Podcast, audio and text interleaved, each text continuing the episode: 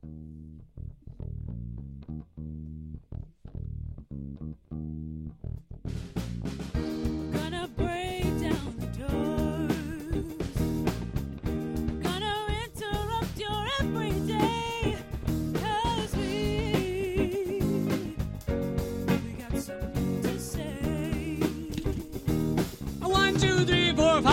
That's right. We are Music Biz 101 and more on the campus of William Paterson, the university. 88.7 Brave New Radio.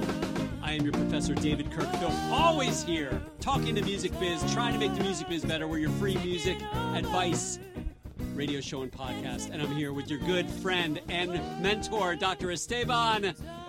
Marcone. It's so good to have you, Steve. With an E at the end, not an I. Not the I. Yes. Your an- So ancestors how are you this week?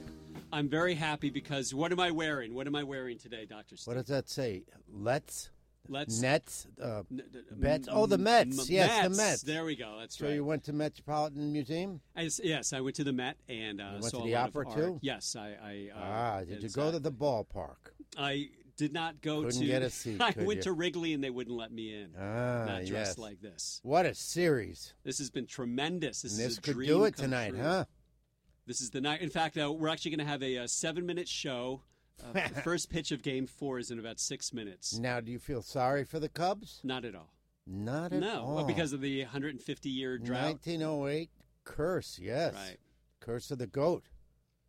Gosh. Murphy the goat, and we have our own Murphy on our team who's done. So what are we doing tonight? Well, uh, besides talking about Mets baseball, we're talking about performance rights organizations. Aha, And- PRO. yes, and we're going to have a great guest, Linda Lorence Critelli, who's going to call in shortly. But Mm-hmm. we we should make some introductions to begin with.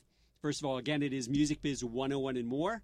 Go to our website, musicbiz101wp.com. Sign up for our newsletter. Check out what's going on in the biz.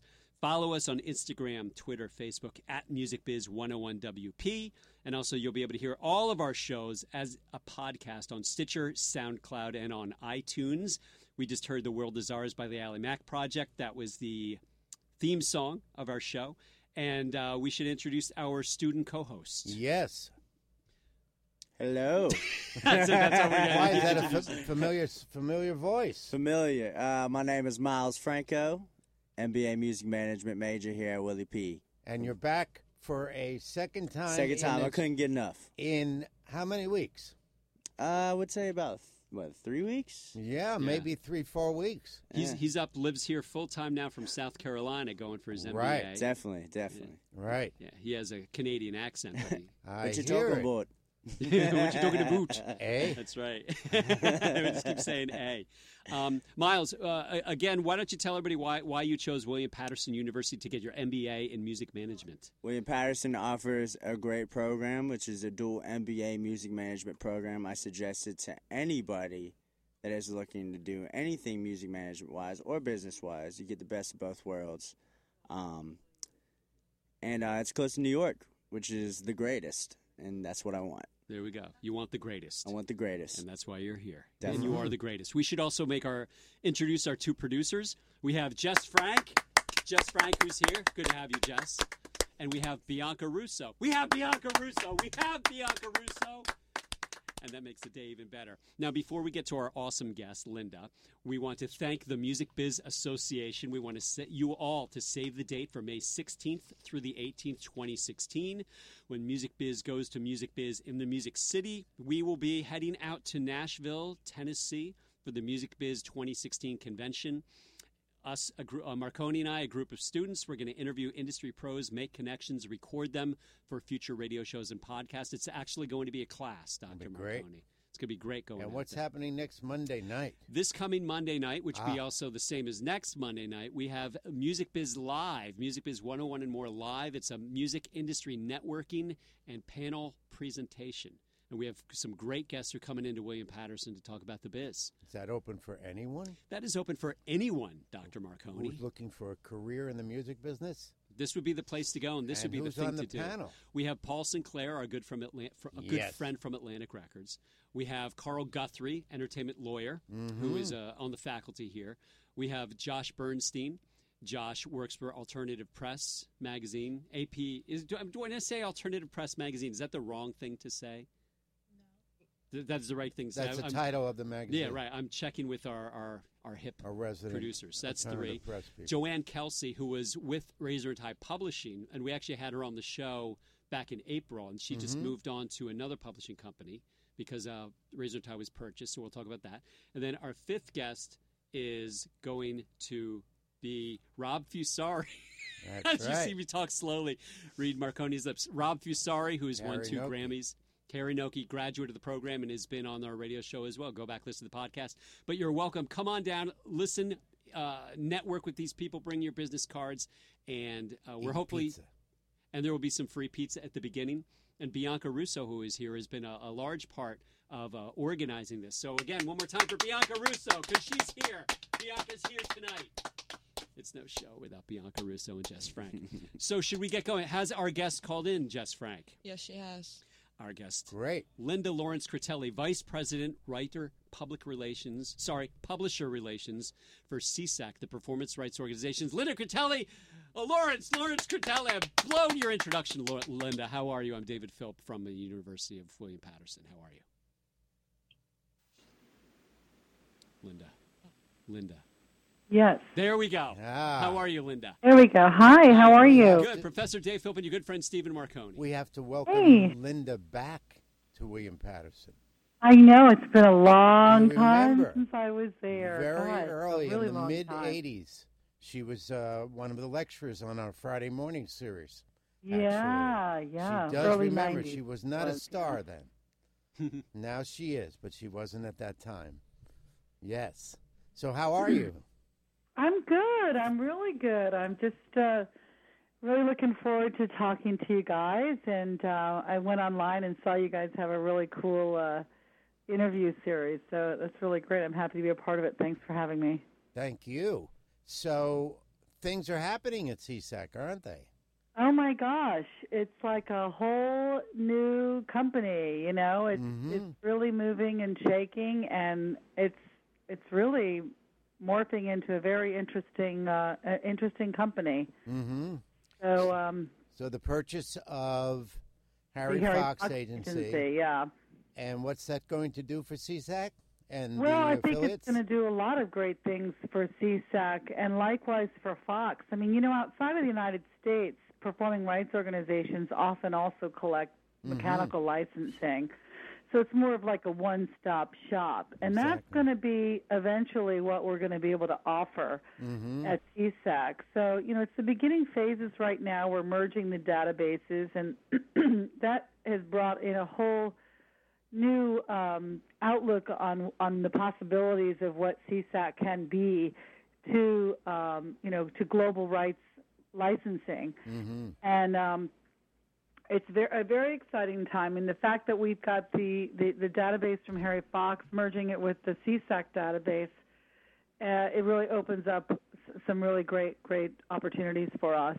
So it's going to be a very interesting next few years. You know, Michael Simon, I think you said he was a guest Yes. um, of yours recently, a few weeks ago. Um, he said the same thing that the idea of uh, what we would hope to have in the United States at some point in time, a one stop for a copyright holder and publisher, uh, would be just great. And this might be the first step, hopefully. Well, it's certainly going to be a, a great attempt, and we have some amazing leadership uh, at SESAC. Um, you know, with Pat Collins, our president, but also with our new CEO, John Josephson, and his partner, um, Kelly Turner. Uh, they've really brought in some really interesting ideas to the company, and one of them was bringing on, you know, Harry Fox, along with Michael Simon, and also the purchase of Rumblefish, which you know some of your listeners might be familiar with Rumblefish because it's a little micro licensing company, um, which you know sort of unknown songwriters could actually, if they knew how to play it right, could get their music on Rumblefish and actually get some performance money from it uh, by having just you know the the, the common common uh, consumer purchasing and using their music for their background videos.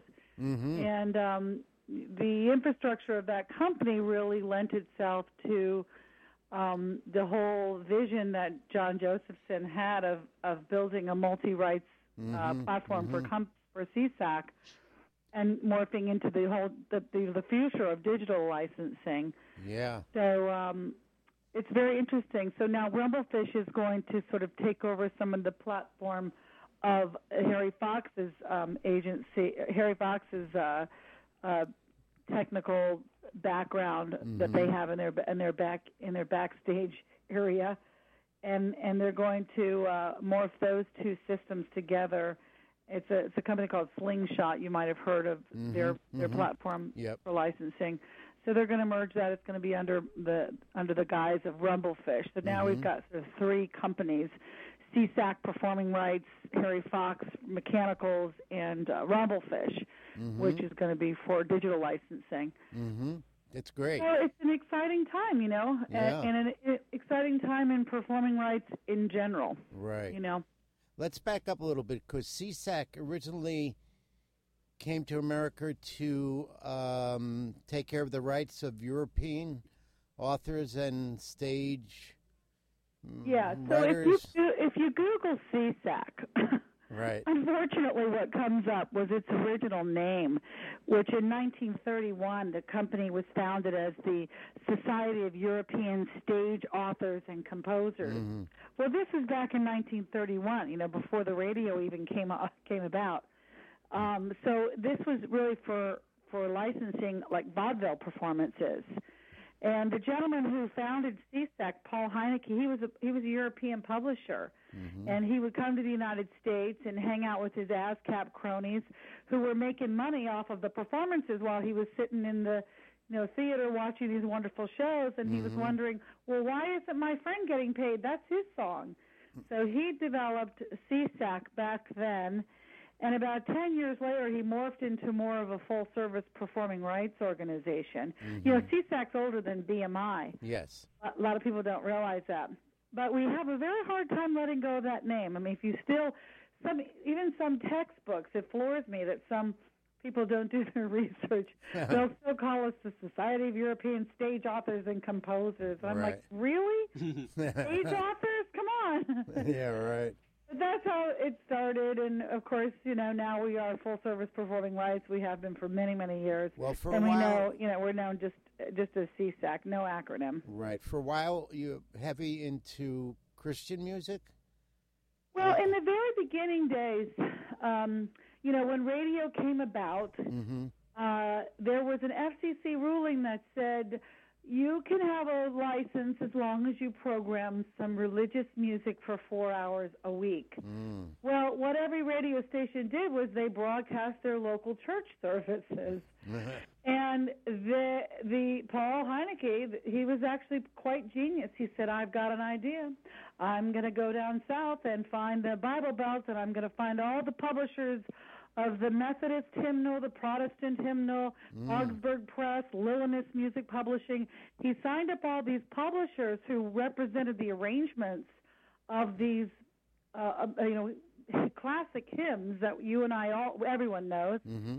and um, he licensed those. So everybody, every radio station had to have a SESAC license for the religious broadcasts that they put on. It was actually a genius idea because it, Yeah. it allowed him the opportunity to license every single radio station in America. Right. And that will never happen again. Right. And after that, um, I th- if I remember correctly, we started get into Latin, and then hip hop. Uh, Well, the way it, it- evolved. I think everything sort of evolved on equal scale. I think much of it had to do with the executives that kind of ebbed and flowed Yeah. through the company. We we had a we we built our business. We moved a lot of the operation down to Nashville, Right.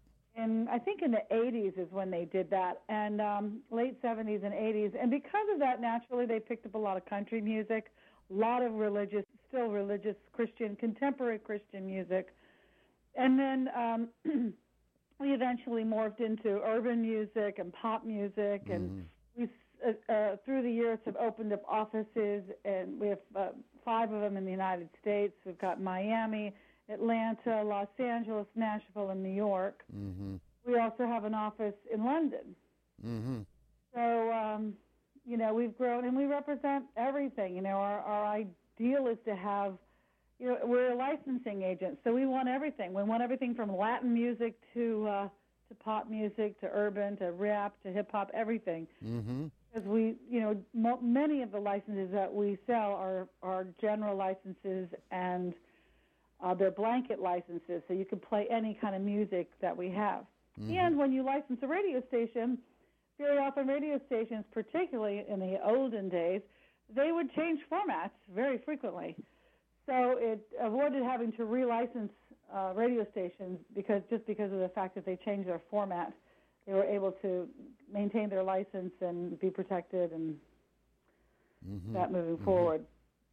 Now, if I'm a budding songwriter and I come over to the SESAC office and say, What can you guys do for me? And are you better than ASCAP and BMI? What would be the pitch? Well, I think mm, much of it has to do with how budding are you. You know, SESAC is a is a uh, a selective. we- have a, a selective process. We're not really for everybody. You know, we're not we're not for the hobbyist. We're for professional songwriters. It's not to say that we don't have a lot of writers who are up and coming and who are budding, if you will, because we do have a lot of those.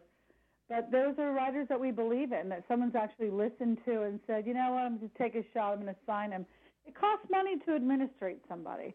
We don't want just, you know, dead catalog sitting in our database. We want catalog that's going to be working. We want our affiliates to feel satisfied with their relationship with us. Um, and we don't have that worry that our competitors actually have a tremendous amount of, of uh, dead weight, if you will. You know, our, our writers who sign and nothing ever happens in their catalog, and that's kind of rare with us. Most of our catalog is working or has great potential to. Mm-hmm. So, what the first thing we would do is say, "Let me hear your music. What are you doing? What's going on with your music? Where is it being performed? Are you putting out a record? Are you working on something? Are you releasing your own stuff online?" Do you have a fan base? Do you have a band? Do you perform live? I mean, these are the questions that I ask young writers when they mm-hmm. are interested in pursue, you know, pursuing a relationship with SESAC. And um, I give it a listen, and if you know they're serious and they have it together, you know, especially if they're studying music. I mean, anybody who's studying music or studying music business, I take them seriously because I know they're spending a lot of money on their education. and They're serious about this business.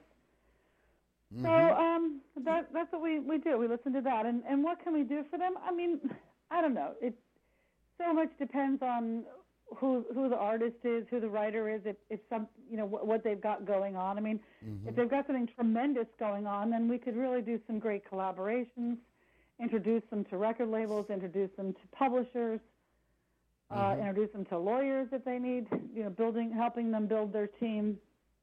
Many times uh, artists come to us, they already have all that stuff in place, and they're just looking for a good collection agent and someone who will pick up the phone for them and answer their questions.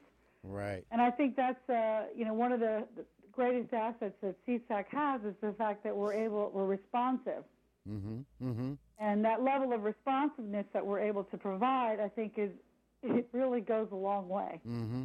You I know, little customer service is a, is a really a key thing in our business when it's becoming more and more automated. Yeah. Now, the way you talk, I know that um, you're interested. SESAC is interested also in educating the um, the songwriter, whomever, and you have some great um, stuff that you can get on the website uh, in terms of uh, educational brochure and so on. That is, um, uh, you know, it really useful. I've I've pulled it off many times for my classes. Oh, that's great. Well, yeah, um, I think uh, you know, not to toot everybody else's horn, but I think ASCAP and BMI also have very good uh, websites too for that. I mean, I encourage all songwriters if they want to learn about publishing. These are these are really great websites. All of us, ASCAP, BMI, and SESAC, have really good websites, and we have um, you know video tutorials, that kind of thing, available for songwriters who are interested in learning how to organize themselves. I mean, this is one of the you know joining a performing rights organization is kind of one of the first things that you do when you're setting yourself up.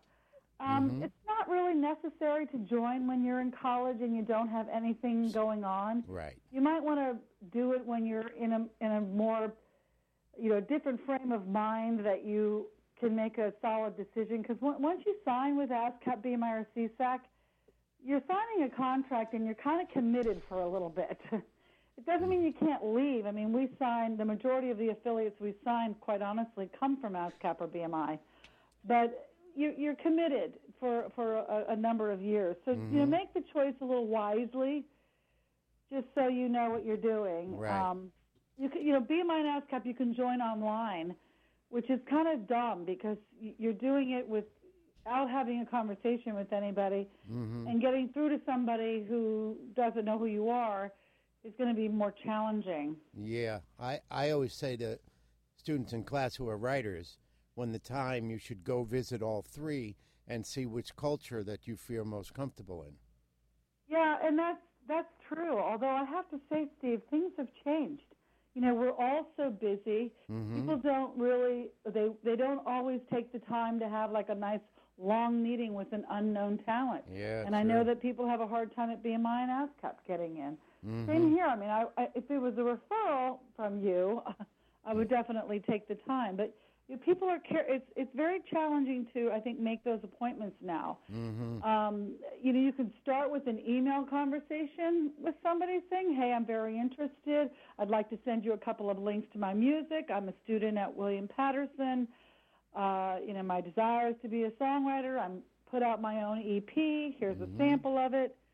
You know, I, th- that's one good way of starting with any relationship, really. Yeah, yeah. Linda, this is uh, Dave Philp. Mets Hi, are up. Dave. Mets are winning four to nothing. Linda, by the way. Oh, they are. Oh, Yeah. oh my gosh, are you kidding? No, you're you're talking, and we're and in the room next to us, people are screaming because uh, the Mets are hitting home runs like crazy. It's gonna be amazing. I mean, I can't believe it this quickly. If they do this, it's. I mean, it's going to be exciting. It's going to be an exciting Yeah. fall. That's all I can say. Let's go to a Especially at my house, because that's where my husband is. He's watching the game with my dad and my son. So Oh wow. Yeah. yeah, It's it's, but that doesn't mean you're not important to us, Linda. I know. It's okay. It's okay. the, uh, the next question, a, a question for you before we go to, because we, we had mentioned on email that we have a lot of tweets.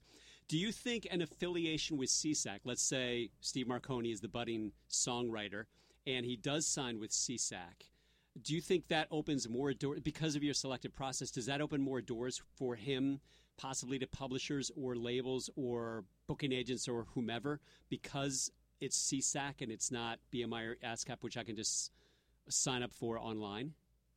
Well, you know, I think some people respect our selectivity and, and understand and realize it. I don't know how much a booking agent would, but certainly a publisher would know.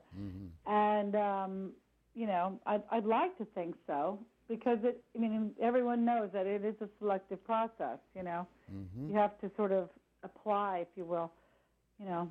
Right. So, what's your actually your responsibility as a writer, publisher, liaison? Is that what it's? Yeah, Vice well, president I do everything. I mean, as you know, Steve, I've been at SESAC for pretty much my entire. I was just going to say that, that you are a one company person, aren't you? I know, isn't that funny? I never in, really intended on that, but it's it's been such an interesting career. You know, I've really enjoyed it very much, and um, naturally, and you know, I have these long relationships with my affiliates forever. They're my clients, and I you know care about them. Um, and also, the the business has changed so much. So it's and like right now, it's like working for a whole new company. I mean, it's Yeah. constantly changing. So that's what makes it interesting and keeps me sort of, you know, interested in it. hmm But um, I'm sorry, what was the question? Well, what do you do? Let's say on a daily basis oh, what do in I your do? job. Yeah. So uh, anyway, I because I I work with the songwriters and publishers, my main responsibility really is to bring in songwriters and to sign them. Ah. And and that and you can't just sign them and let them go. I mean, you have to kind of maintain the relationship. Mm-hmm. So uh, I answer an awful lot of questions, a lot of emails. It used to be back in the day; it was on the phone. You know, I Mhm. I even wore a, a headset on the phone because I was on the phone all day long. But now, with the internet, I'm like it's my fingers that need a break because I'm just typing all day long. But I'm answering inquiries and questions, and I'm setting up collaborations, and those are very time consuming because you know that I have to get on the phone and talk to the other writer and tell them about the other writer and Mm-hmm. sort of you know massage the the connection and then you know they make the connection and then afterwards it's following up on the connection Mhm. talking to the manager how did it go blah blah blah Mhm. so i do a lot of that and especially on the on a higher end level on our our more successful songwriters you know it becomes a little more time consuming Mhm. but I do a lot of that, and I um, I also do a lot of industry relations for SESAC. You know, as a performing rights organization, we we represent songwriters and publishers, but you know, we also are. Uh, even though BMI and ASCAP are our competitors, I mean, we're all sort of in this this uh, business together, and we we all are out fighting for the rights of songwriters. So I've spent a bit of time in the past couple of years lobbying Mm. for the rights of songwriters, for artists' rights. Um, I'm re- very involved with the Recording Academy. I'm currently serving as a trustee, Mhm. Mhm. and um, I'm the only performing rights organization in the trustee room right now, which is kind of exciting. Mhm. And um, So, do you take part in the negotiations, let's say, on a collaboration, or is that for the attorneys? Uh, you know, I general. I mean, I do an awful lot of advising people on that. But you know, if they've got a publisher, that's what their publisher is yeah. going to do. Yeah. Yeah. Uh, Linda, you know, what? that's. Um, I'm sorry. No, I'm, I'm sorry to interrupt. Um, we, we hear a lot, at least in, in the biz, about Kobalt and what Kobalt is trying to do in terms of a lot of the administration and, and licensing. Can you kind of get into a little bit about the differences between what you do and what they're trying to do?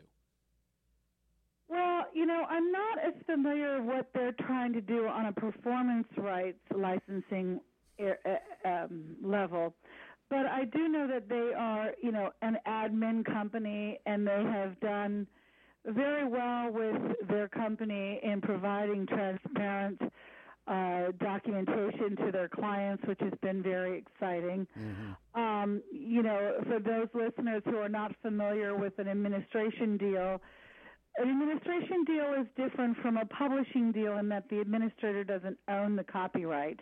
They're not like shareholders in the copyright. Rather, they're renters. they're like renting the copyright, generally for a smaller percentage. So I'm just going to throw out a crazy, you know, just an example.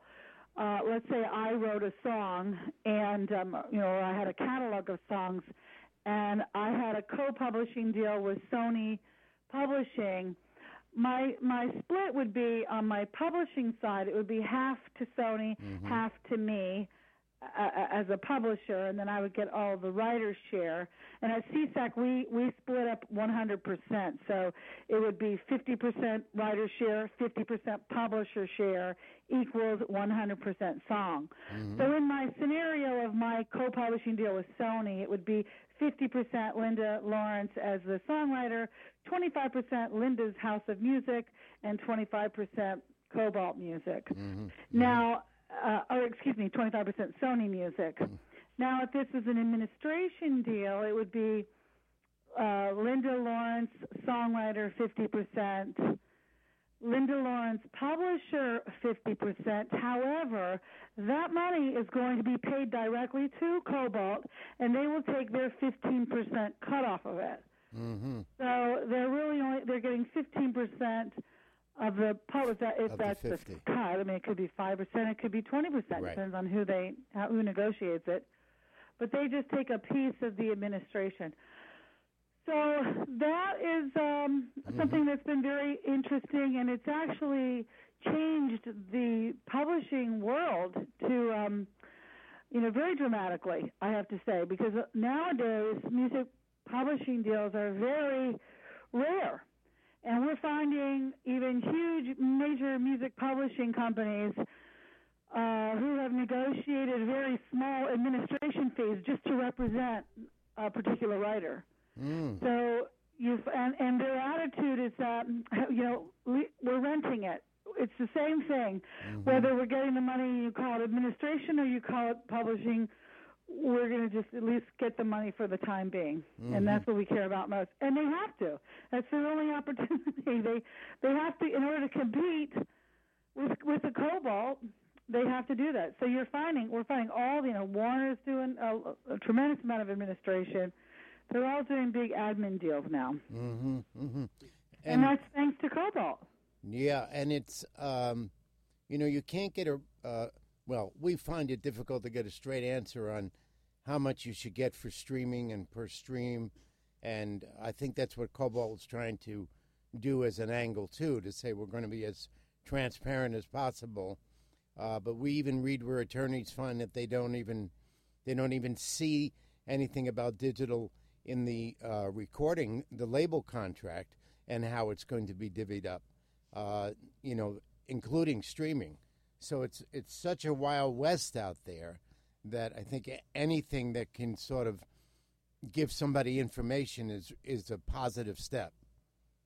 Right. I mean, you're right. It is like the Wild West, and things are changing so rapidly. And I think you know many of us were always just grasping, you know, like like hungry little birds, Yeah. grasping for any morsel of information that we possibly can to learn how the business is. I mean, there's a whole new set of terminology in our industry now Mm-hmm. and just learning it and really getting them so that we sit with it and co- understand it completely. Uh, it takes a while for all, all of us to be sort of on the same page, Yeah, yeah, definitely. you know, and, and, and we're, you know, as an industry, getting on the same page, you know, the writers, the, the publishers, the record labels, getting on the same page is not always easy. Yeah, we got a tweet coming up here, right, Dave? Yeah, yeah. Uh, our guest student co-host uh, Miles Franco, who's getting his MBA in music management, is going. Oh, going. wow. He's going to read. Did you know that we have an MBA in music management? I think that's great. Wow. No, I didn't. How Yeah. you doing, Linda? Hi, how are you? I'm great. From South Carolina. awesome. With a Yeah. Canadian accent. Go on. yeah, yeah, right. well, this tweet is from DJ Fade. He wants to ask, does being a female in the music industry have more advantages than female singers back in the day? Well, take away the singers part. Or Just, just, just, being for, a Just singers. just being a Female. female. Just being a female in the industry. Forget the singers. Everybody, we saw in your bio that you were a singer. So many of the tweets that we got were about you being a singer, and Oh yeah. not as many tweets about the SESAC part. So uh, this question is better phrased as, um, sorry, Miles, as uh, just as being a woman in the industry. Has it been more difficult for you? Well, you know, I think it's definitely a man's world. I mean, I, I will tell you that. And and uh, one thing that I don't know if it was in my la- latest bio, but I was very involved with an organization called Women in Music. Yeah. And and I'm a past president of that organization, and it's still alive and well. In fact, Women in Music just celebrated their 30th anniversary, and um, I was I was honored to be able to speak to the group. This was last week, and I was sharing stories of back in the day what we used to do when we had this organization and we had 150 members. Now that organization is up to 900 members, primarily in the New York tri-state area because that's where all the events are, but it's really all over the place, and they're mm-hmm. branching out to other places. But when I was preparing for this speech for Women in Music, I was thinking and, and talking to other friends and you know, someone said to me, "Well, you know, what's this whole glass ceiling thing? Hasn't isn't that over yet? I mean, you know, people trying to women trying to break through the glass ceiling to to rise to the top of their companies." And I'm like, "Are you kidding? It is so still the same. I mean, it's mm. such in so many ways in a man's world in in our business, and it's very challenging. I think women really need to bond together. They need to mentor one another. They they need to help share and teach one another, and and really really help each other with their careers.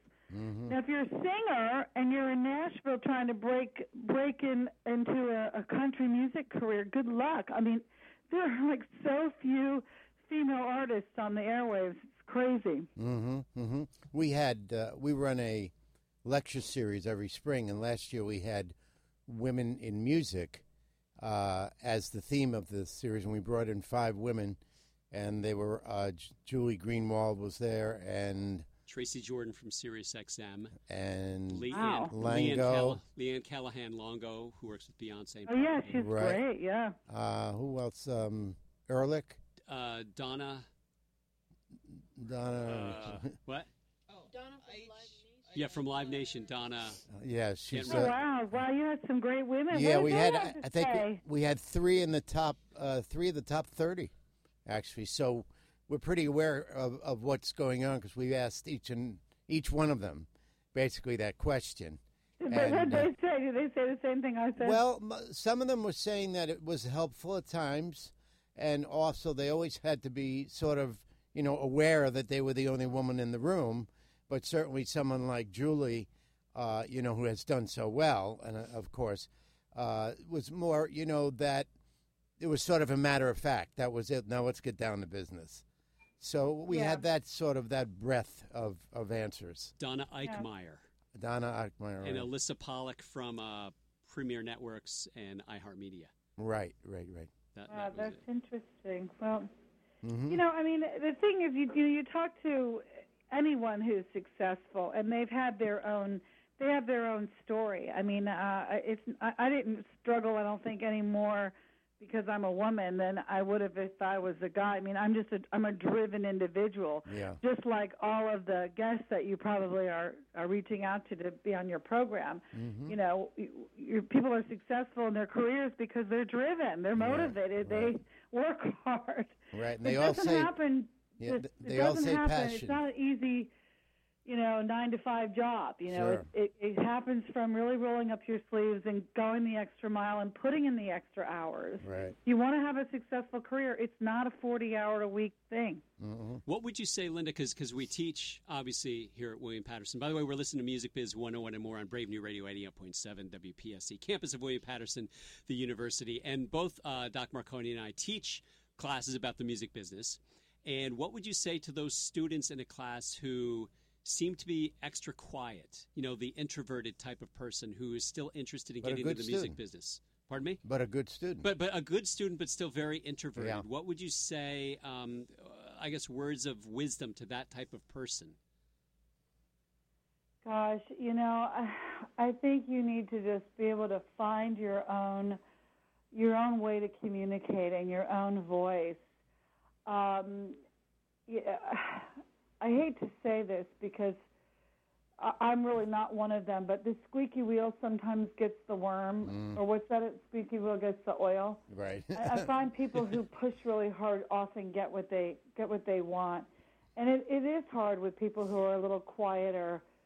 Uh, but you know, sometimes things can happen to those those people. I mean, if you're smart and you have an opportunity with an interview with someone to impress them with your smarts, and you get hired and you have opportunities to meet other people, people will recognize you. hmm I mean, not everybody at SESAC. Is, in fact, we have a lot of people who work at us with us at SESAC who are quiet. hmm hmm You know, they're not such extroverts like Extroverts, right. people in my department. But uh, you know, I, I think you'll find your own. There's, the thing that's so too interesting, and you guys know this more than anybody because you're teaching it. But there's so many different opportunities in the business. There, there's there's like so many different jobs that are related to the business that are not necessarily the upfront jobs. You know, hmm if this is something that you love to do, there, you'll, there's some there's other areas that you could find work. You know, in in management companies and at record labels, at performing rights companies, at licensing companies. Okay, uh, that's a great. We're going to now get into. We have another tweet that Miles is going to read to you because we're going to talk a little bit about the payments and how that works with SESAC. Here's the tweet. All right, Linda, this is from Tom Reachaboni. He asks, why does SESAC pay out artists monthly rather than quarterly? Well, that was a, a benefit, and not everyone has to receive their royalties monthly. Um, you can opt out of that, or actually you opt in to getting it monthly. But um, the reason is because we have the money. Like the money's in, we, we're get, collecting it. It's in the pot, and we're able to distribute it. And we thought it would be a great benefit to our clients. Many of our you know clients really love it. They like getting their money in advance. They need it, especially writers. You know, they don't know when their next uh, hit's going to come, but they might need their money right ahead. They want to get paid monthly. It was interesting that when we launched that monthly payment, um, there was several publishers that, that didn't want to do it because their accounting is based on quarterly payments. hmm So not everybody does it. Yeah. Now, now what about um, payments from? And I know you can just speak for SESAC, but we we've have a, a good friend who works here at William Paterson who is the business manager for a number of different bands. And again, I'm not specifically uh, speaking about SESAC, but he'll talk about he'll get his uh, statements from the performance rights organizations that are related to his particular artists, and he will say, "I don't know how to calculate whether this is right or wrong. Not that he's saying anybody's giving him the wrong amount of money, but he said the payments that come from the performance rights organizations aren't. I guess the word transparent is is to be used. Do you know anything about how SESAC pays its artists, what the formulas are, and how uh, how they No. receive their money? No, no, I don't. Honestly, the the formulas are kind of they they change too, Mhm. and they change. And I think I would say the same at BMI and ASCAP that the formulas probably change depending on what their distribution is. You know, they have to probably, you know, depending on what they're bringing in. Um, it is really hard. It is really hard to tell because you don't know. I mean, it'll it'll just say, you know, X number of performances Yeah. equals X number of dollars. Here's your check. And I could see where that would be frustrating if you're really trying to figure it out. I suppose you could inquire, you know, through the royalty distribution departments and ask for the current formula, and they'd probably give it to you. But nobody reveals their formulas. On, on a positive aspect of the performing rights payments, we're getting more and more true um, performances from venues, aren't we? Instead of Oh, yeah, using the well- old uh, broadcast percentage and so on. Well, you know, SESAC was the first performing rights organization to develop a live performance payment system in the United States. Mm. And we did that because, um, you know, many, many years ago, SESAC had what we called the chart payment system. And we would pay bands or, you know, musicians for the release of their record. And this was to sort of hold it over until it hit the charts. And then we, we based our payments on the charts. It was kind of a crazy way of doing things. Mm. But this was back, you know, before we had a lot of charting records, really. So, uh, so, but a lot of our genres that we represented, particularly jazz, they they they count on that. They really like Yeah, that yeah. because it was you released a record, you could guarantee that you were going to make X amount of dollars just off of release money. So when we when we um, dissolved that system and brought in you know a more sophisticated, accurate system, which is the broadcast data systems, which is what we use you know uh, for our our radio performance tracking. Um, we decided to develop a live performance payment system so that you get paid on all your live shows. Hmm because that that release money was really to cover all the live performances, all the mu- music that was being performed while you were promoting the release of the record. Mm. So we knew it was getting played. We just couldn't calculate it. We could we couldn't uh, we didn't have the data on it. But now we have the data. So what we do with the live performance thing is that the the affiliate actually fills out the live performance forms themselves and you can log into your account and it's pretty simple you put the venue name the time that you performed the list of the songs that you played and you get paid for it Mm. and it was so popular that BMI and ASCAP finally had to do something because their their writers were saying, "Come on, people!" Mhm. it was, especially since live music has become such um, a, a major part of an artist's career and financial uh, livelihood. So um, and BMI have since adopted their own live performance payment systems, but they're not nearly as as lucrative as ours are. Mm. You Do know, you- ours ours pays pretty pretty much. You know, we've got some affiliates who, you know, they really rely on those checks to to to pay their bills. Mhm. So BMI has an app called I think it's called BMI Live where Yes, you do a mhm, show yeah. and you can fill out. Do you have something like that, or is it like you said forms? well, it's you- at it's at sesac.com, Okay. and and and we don't have a cool name for it. Damn it! Mm-hmm. it's called the SESAC Live Performance Payment System. I wanted a cool name. We didn't we, we didn't think about a cool name when we developed it. Call it So, but we're still, and what happens is you, when you're a SESAC affiliate, you get an affiliate number and a password, and you log into your account. And there's even more information behind closed doors. Like We have letters from our CEO directed specifically to our clients. And we have certain client services that we offer. We've got a lot of music placement, music supervisor tips, hints, logs on, on you know, contacts and such. There's more behind the scene as a SESAC affiliate once you log in. And then that's where you would, would register your songs. It's where you can upload your music. We have to have all of our music has to be uploaded. You, we've got it. We've got to fingerprint it so that we can track it for for radio performances. So if you're an independent artist and you're not automatically your music's not being submitted to broadcast data systems for you know chart tracking, uh, we'll do that for you for free. We'll, we'll we'll you just have to upload it for us, and then uh, you can fill out the live performances. Getting uh, over to streaming, because uh, Doc Marcone mentioned that a couple times. When uh, recording artists and, and uh, master recording rights owners, say labels, uh, they get paid when, for example, on Spotify, more on a stream when it's subscription versus when it's ad supported. With uh, performance rights organizations, is it the same kind of thing? Do you guys receive a slightly larger? I know you guys are getting not as much as the uh, labels, but do the performance rights collect more on subscription versus ad supported per stream? Yes, Mm-hmm.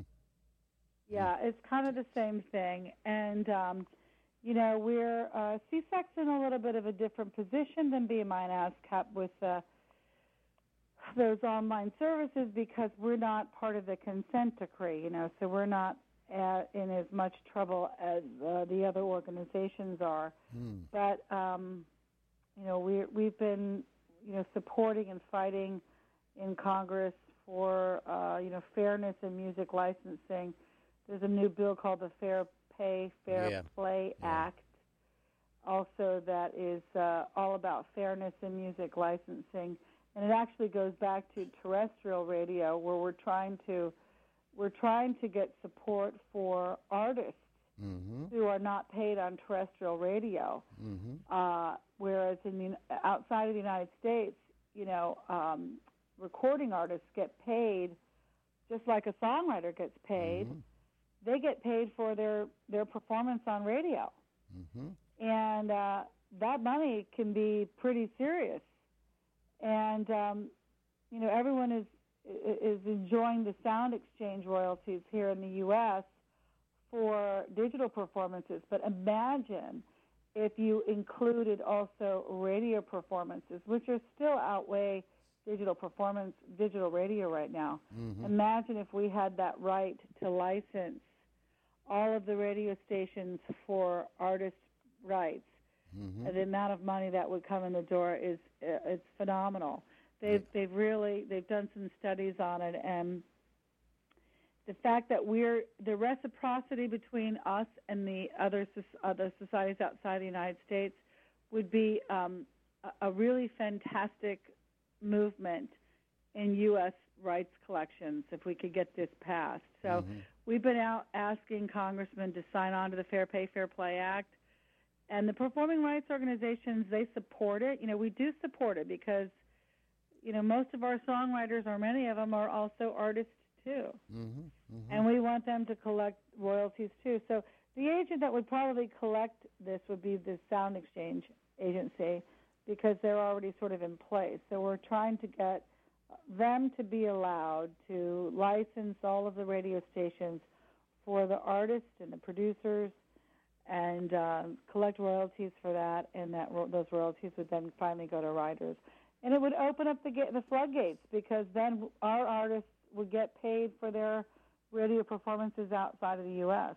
It'd be killer. Right now, they're not allowed to collect it because we're not giving it to them, to their artists, so they're not going to give it to ours.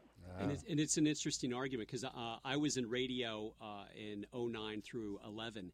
And, Oh, yes. And during that period, this uh, it wasn't called Fair Play for Fair Pay Act, Fair Pay for Fair Play yet, but they were rumblings. And at the radio station, uh, they were uh, um, urging us to call our congressman to not go for this Right, sure. because their argument is radio companies, broadcast companies, where we're, we're going to be paying out more in royalties, so uh, we're going to have to cut personnel and you'll lose your job and all that kind of stuff.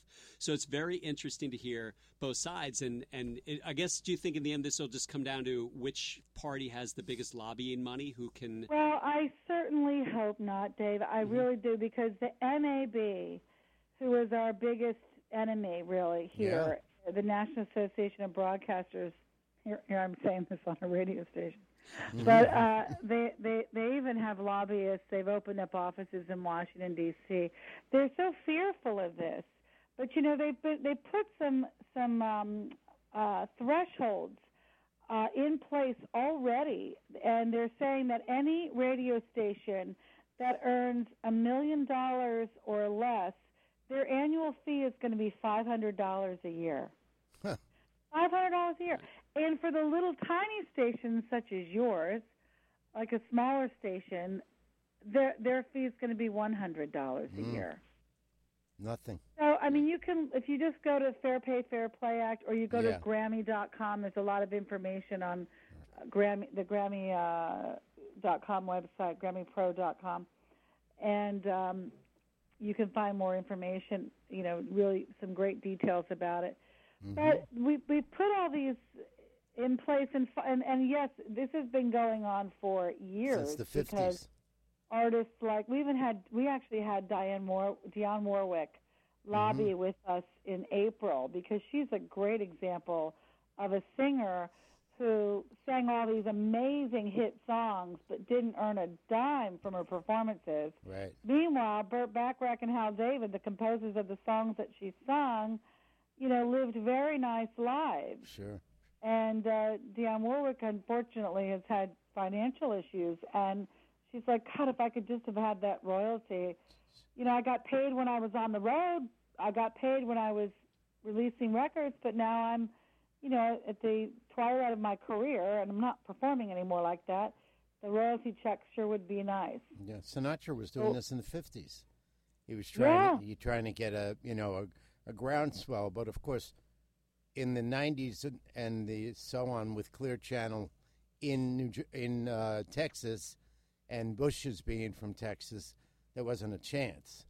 So maybe Yeah, now it can, you know, maybe it's got it, it's got more legs now than it's had in years. So we can see what happens. It, it does, yeah. I mean, if you guys are interested in becoming involved and you want to do some lobbying or get your students involved, they should become members of the Recording Academy. Yeah. And actually, there is um, there's a Grammy U membership, which is so inexpensive. It's like fifty dollars, and it's for your entire college career Ah. plus two years after that. Ah. Yeah, we'll mean, have it's to push so that. worth it. And then if you're a Grammy U student, you would be invited to all of these lobbying um, days, and uh, you'd be abreast of it. It's a great thing, though, for your students to do. It, we could talk offline about it too. I could hook you guys up Mm-hmm. we should do that. But with with more more people. Just maybe even a rep to come out to William Paterson because you're you'd be part of the New York chapter, and we have a wonderful, robust Grammy U program here in New York. Yeah. yeah. Well, Linda, we need to wrap it up. What's the score, Dave? The score, but Linda, it's six to nothing Mets now. Wow. I don't even believe it. Oh my gosh. I know we're we're missing. Well, I think you're good luck. We should keep you on until the game is over. Maybe if we get twenty to nothing. So Excellent. yeah, so we need to, uh, th- Stephen. We should thank Linda for being yes, on. Linda definitely. Lorence It's very Fratelli. interesting. Yes. Very Yeah. Oh, thank you all so very much. Yes, so we're going to take a quick break. We'll be right back. But Linda, thank you. When the podcast is up, we'll reach out to you. That way you can listen back to your, your beautiful tone of voice and the words of wisdom that you've just provided the students of William Paterson University. All right. Take care. Thanks, Linda. Bye bye. Bye. And we will be right back. Brave New Radio 80.7, Music Biz 101 and more. Give us 17 seconds and we will be right back. Linda, that was Linda. That was Linda. That was. You're listening. You're listening. You're listening. You're listening to Music Biz 101 and more. So, Dave, we're deep into the semester. How's it going? Great. You've been busy on Wednesday nights at 8 o'clock? Yep, co-hosting Music Biz 101 and more with you. Who have our guests been? Indie artist and alum Lauren Marsh, PR guru George Dassinger, Rosie Lopez, president of Tommy Boy Entertainment, and Adam Kornfeld, Rod Stewart's booking agent. I missed them. Is there any way I can still hear their words of wisdom? Sure, every show becomes a podcast that you can hear on our website, musicbiz101wp.com, or on the Stitcher mobile app, and it's all free. Who's coming up next? Grammy winning producer Harry Weinger, Warner VP Dan Goldberg, Sean Rosenberg, the engagement director at Huge. Oh, that's big. I get it. the guests keep getting better and better. Our listeners, too. That's Music Biz 101 and more. Every, Every Wednesday, Wednesday at 8 p.m. Only on 88.7 WPSC, Brave New Radio. If you want to learn about the music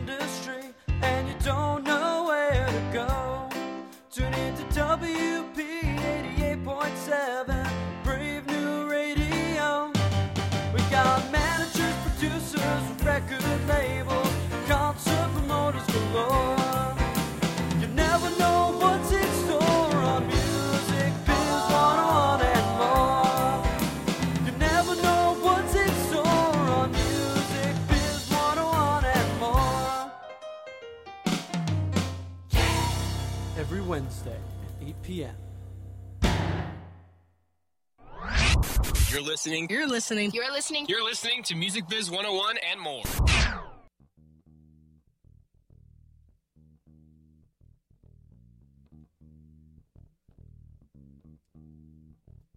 And gonna bring out the door. Gonna shut down the door. Well, we're shutting down the door very soon on Yeah. Music Biz 101 and more. We were just talking over the break about Play the, ball. the about baseball and the, and the break and, and coincidentally the breakdowns of uh, Spotify and uh, the payments people receive for one stream, even on demand. So we, I actually reached out to somebody from Spotify the other day, Dr. Marcone, because we, we need to get somebody from Spotify. We need to get somebody from YouTube. We need to kind of find out a little bit more about this stuff from the horse's Yeah. mouths. Right. But this was a great interview with Linda. Very good. Miles, what did Yeah. you think as a an MBA in the music business? Um, to be honest, I learned a lot about licensing, which I hadn't really thought about. Mm. Mm. Yes, very uh, lucrative. Right. Don't ever give up your copyright. That's right. And Jess and Bianca, who are our producers, Jess has a microphone. What uh, what were your thoughts? What did you guys think about this whole uh, interview we did? Interesting. There we go. Everybody was interested. we were all very interested. Yeah, I think this is going to be one of those great podcasts. Like we had, No, it's. I mean, it's a difficult subject because people really don't know what a PRO does, and then when they learn about what it does, which is really just collect money that's due to you if you are an owner of a copyright, and people just think, well, then what does the publisher do? You know, then we get into a lot of confusion because they're not really. They're two different things, and you need somebody to collect your money, as we always say in class. Paul McCartney doesn't have to worry if your band's playing at Joe's Bar because Joe's Bar has got a license. You don't have to worry either that you're taking money away from Sir Paul. And, you know, then, well, then how do they get that money? Well, that's the performing rights organizations. So it's it's a difficult subject to, um, I think, to really fit where it belongs in your in your scheme of the business. But it's once you get it, you- part. yeah, right. Yeah, and um, yeah, I mean that's a big thing. And and she did mention what SESAC does. I mean they do they do do more than just collect money. She she mentioned earlier, and that's why I was going to say the podcast will be cool to listen back to this because Mhm, uh, I think there's a lot of stuff she said in there that uh, Seems like they're really to. personal with songwriters and stuff like that. What'd you say? It seems like they're really personal with songwriters. hmm Great relationships, yes. And uh, we have great relationships with our listeners, which is why we're going to leave now and go out with the people and talk to the people about the music business because they've been listening to Music Biz 101 and more on Brave New Radio 101.9 WFAN. but uh, 88.7 WPSC. And uh, we're going to listen to some baseball in just a moment, but we're going to then teach tomorrow, Dr. Marcone, about the biz. And who's going to be here next week? We're working on a superstar guest for next week. It is under wraps. It is a Oh. big, big surprise right now. Mm. Yes, but then uh, we have some we have some great people coming up. This is going to be a very awesome, an awesome uh, end of 2015 into 2016 Wow, into went by 2017. so fast. Yes. So why don't we head out? So I would like to thank Jess Frank and Bianca Russo for producing. We should thank Miles Standish Franco for being here today and uh, taking care of the student co-hosting duties. Thank you. Thank you. We must, we must embrace and give warm bear hugs to Dr. Stephen Marcone for Well, being here. Thank you. And of course, David Kirk Philp, better known as David Kirk Philp. and I am your professor, David Kirk Philp. You may call me Professor David Kirk Philp. We want to thank you for being here, and we always, always, always would just like to say in Espanol, Adios!